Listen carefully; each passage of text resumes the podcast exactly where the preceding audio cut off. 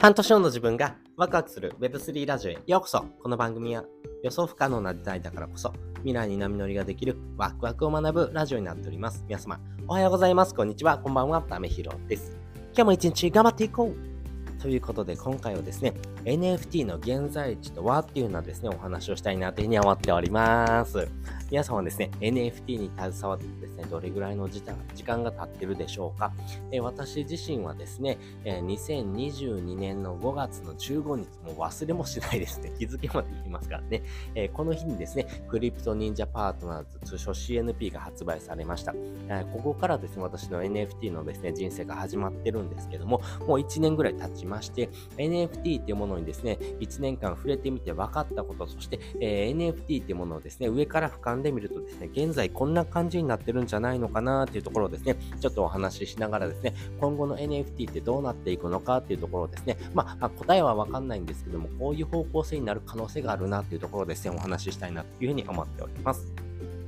で、まずですね、この NFT の現在地なんですけども、えー、今はですね、えー、売れてるものっていうとですね、アート、そしてキャラクタービジネス、っていうところがですね、まあメインになってるのかなと思ってます。例えばですね、アートで言うとですね、えー、まあ過去ありましたけど、ビープルっていうのはですね、えー、方がですね、作品をですね、発売してですね、それが75億円になりましたよとかですね、ツイッターの創業者のですね、ジャック・ドーシーのですね、一番最初のツイートがですね、3億円になりましたよみたいなところですね。えー、他にもですね、 CryptoPunks とかで言うとですね、えー、もう合計ですね、どれぐらいの売り上げ上げたのかなってちょっと見てみたらですね、えー、2642億円、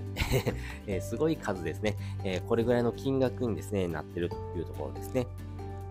なので、アートというふうなですね、えー、視点で言うとですね、えー、結構産業としてはですね、成り立ってきてる。まあ、アメリカの方にはなりますけども、そんな産業ができてきたなというところがあります。そして、キャラクタービジネスですね。えー、これは日本がですね、得意な分野かなと思ってまして、えまあ、例えば、クリプト忍者とかですね、あとはですね、えまあ、キングコングの西野明さんがですね、面白がってやってるですね、バンドザウルスとかですね、まあ、このあたりがですね、キャラクタービジネスになってきたのかなというところです。そしてですね、この、のえー、アートとかですね、キャラクタービジネスという風なですね、次の展開としてですね、今始まろうとしているのがですね、ゲームという風なところですね。例えば、ティーマなんかはですね、えー、リッツ先生が作ってますけども、このですね、ティーマのですね、えー、作品がですね、ちょっとゲーム化してくるよっていうところのですね、えー、展開なんかもですね、言われておりますし、他にもですね、農業とかですね、えー、クリプト JA っていうところでですね、トマトロさんがですね、やれたりしてますけども、まあそういったところがですね、面白くなってきたのかなというところです。そして、この NFT をですね、えー、ただ単純にですね、アートとかですね、この作品としてですね、取り扱う以外にですね、えー、使い方としてですね、こういうものがあるよっていうところでですね、えー、例えばですね、えこの NFT 自体がですね、何かの鍵になるっていうところですね、えー、例えばですね、銀行の西野明さんがですね、やろうとしているのがですね、宿泊施設ですね、例えば別荘のですね、えー、まあ所有権っていうのをですね、分割で分けてですね、えー、その宿泊施設に泊まれるようなですね、鍵として使うっていう形ですね。まあこういうふうなですね、フィジカルなものをかける NFT っていうところもですね、始まってきておりますし、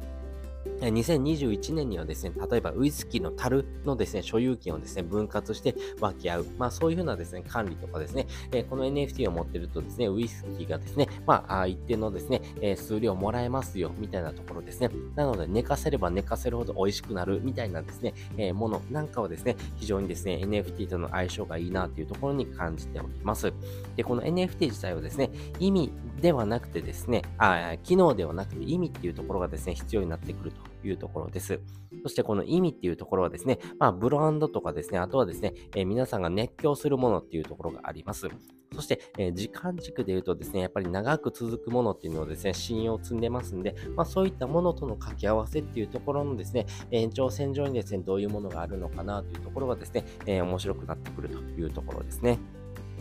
で、皆さんですね、えー、人間がですね、持ってる悩みっていうのはですね、基本的にハームというふうなですね、えー、4つの頭文字にですね、分かれるというふうに言われています。えー、ハームなんですけども、え健康お金、え、夢、え、人間関係、まあ、大体このですね、4つに分かれるというふうに言われています。そして、え、この健康っていうところがですね、え、今の段階でですね、え、まあ、この NFT との掛け合わせっていうのがですね、非常にしやすくなってきてるというところがあります。例えばですね、えステップンとかのですね、Walk to Earn とかっていうふうに言われましたけども、歩くっていう行為によってですね、健康的なですね、体をですね、手に入れることができて、かつですね、この NFT を活用することによってですね、お金を稼ぐことができるっていうところですね、歩くだけでお金が稼げるっていうところがですね、非常に受けたら、えー、ポイントなんですけども、こういったですね、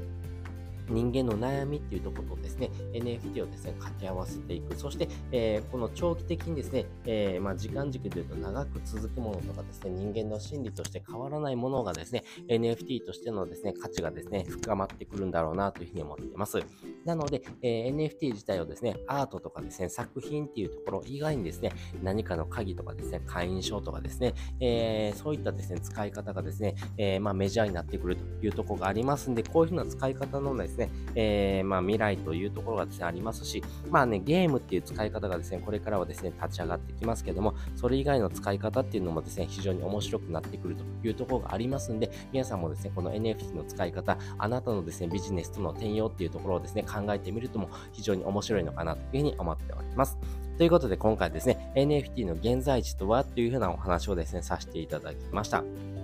そして本日の合わせで聞きたいです。本日の合わせで聞きたいのはですね、NFT というところのですね、えー、まあ根本はですね、テクノロジーです。このテクノロジーはですね、あなたの選択肢を増やすよっていう風なですね、お話をですね、してる回のですね、リンクも載せておきます。皆さんはですね、このテクノロジーの進化によってですね、どのような生活が変わってきましたか、えー、あなたの生活でもですね、えー、こういう風な変化がありましたよっていうのか、えお話できる部分がですね、必ずあります。必ずあるのでね、このテクノロジーノロジーの進化というところとですね、一緒にですね、えー、歩いていく、まあ、この人生をですね、より良くしていくためにはですね、ここの進歩っていうのが必要不可欠になっていきますし、それによってですね、面白い未来が待ってるというところがあります。じゃあ、どんな未来が待ってるのっていうところをですね、ここの回で話してますんで、よかったらですね、覗いてもらうとですね、深く理解ができるのかなというふうに思っております。ということで、本日もですね、お聴きいただきましてありがとうございました。また次回もですね、よかったら聞いてみてください。それじゃあ、またね。